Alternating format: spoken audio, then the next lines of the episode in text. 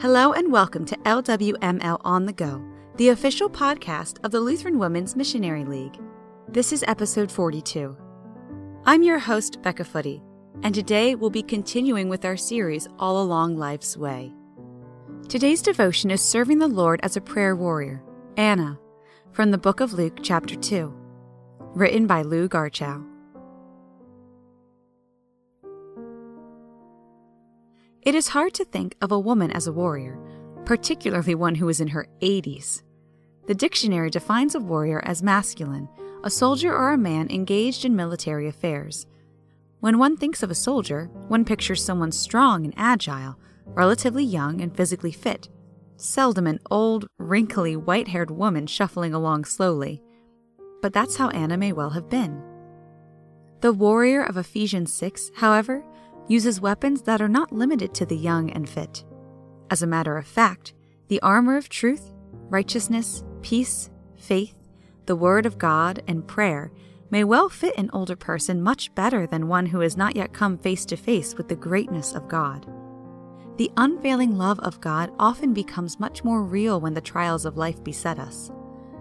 It is because the old have experienced so much that they can testify to the faithfulness of God and put themselves in His loving hands, trusting that He will see them through. The Bible devotes only three verses to Anna.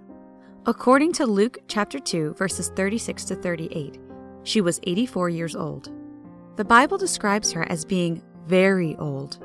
She had lived well beyond the normal lifespan of people in those days. Her life had not been easy.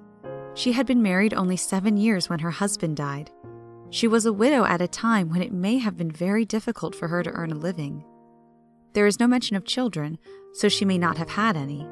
It's quite possible that she lived a very lonely life, and that perhaps drew her even closer to God.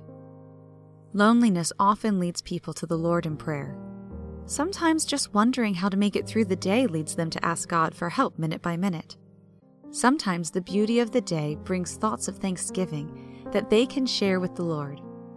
Sometimes the visit of a friend reminds them of God's goodness in bringing someone to brighten their day. There is no doubt that Anna was a warrior. She was old, may have been wrinkly and white haired, and she may have shuffled, but she was a warrior. Luke chapter 2 verse 37b tells us, she never left the temple but worshiped night and day, fasting and praying. At age 84, she served God night and day and she did it by praying. She was a true prayer warrior. Don't you wonder for whom she prayed?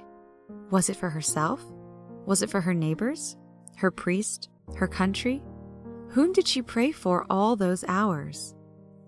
It is interesting how older people respond, almost apologetically, when they talk about their daily life. They say they can no longer do the things they used to do and feel sad that they are not as productive as they used to be. They reminisce about the old days when their family was young and there was lots of activity around the house. Then, with a deep breath and a sigh, they say, The only thing I can do now is pray, as though they were doing something very insignificant, or maybe nothing at all. If they only knew the importance of taking someone to the Lord in prayer, they would look at it as a very special privilege and an activity of great significance. Are you a warrior? A prayer warrior? Praying is something that anyone and everyone can and should do. It may not always be easy because becoming a prayer warrior requires dedication. It means setting aside special times just for praying. Anna did it in the temple, and she did it night and day. However, prayer can take place at any time and anywhere. Many would think that in order to pray, prayer posture has to take place, that is, you stand or kneel, fold your hands, and close your eyes, and then begin your talk with the Lord. Anna may well have done that since she spent so much time in the temple. But that is unnecessary and may well rob you of opportunities for prayer.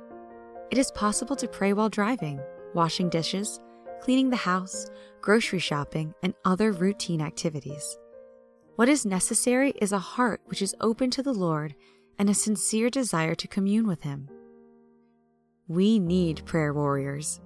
Women of the church should pray not only for themselves and their families, but for others inside and outside the church. prayer chains and prayer pals are needed who dedicate themselves just to praying for those in need. Churches who offer these kinds of groups are enriched and blessed beyond what they could ever know. God, who encourages us to pray to Him on all occasions, will bless those who do. We close with prayer. Father in heaven, we thank and praise you that you encourage us to talk to you in prayer. Help us to use that privilege often. Help us to understand the power that prayer has.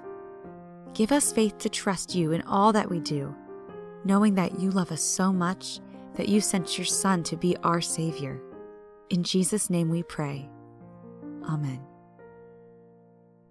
This has been Serving the Lord as a Prayer Warrior, Anna.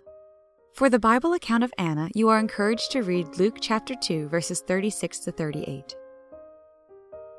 Thank you so much for listening to this episode of LWML On the Go. If you'd like to read more of our devotions or check out any of our other resources, please visit us online at lwml.org. Special thanks to Kyle Faber for writing and performing today's music. My name is Becca Footy, and I'm wishing you a grace filled rest of your day.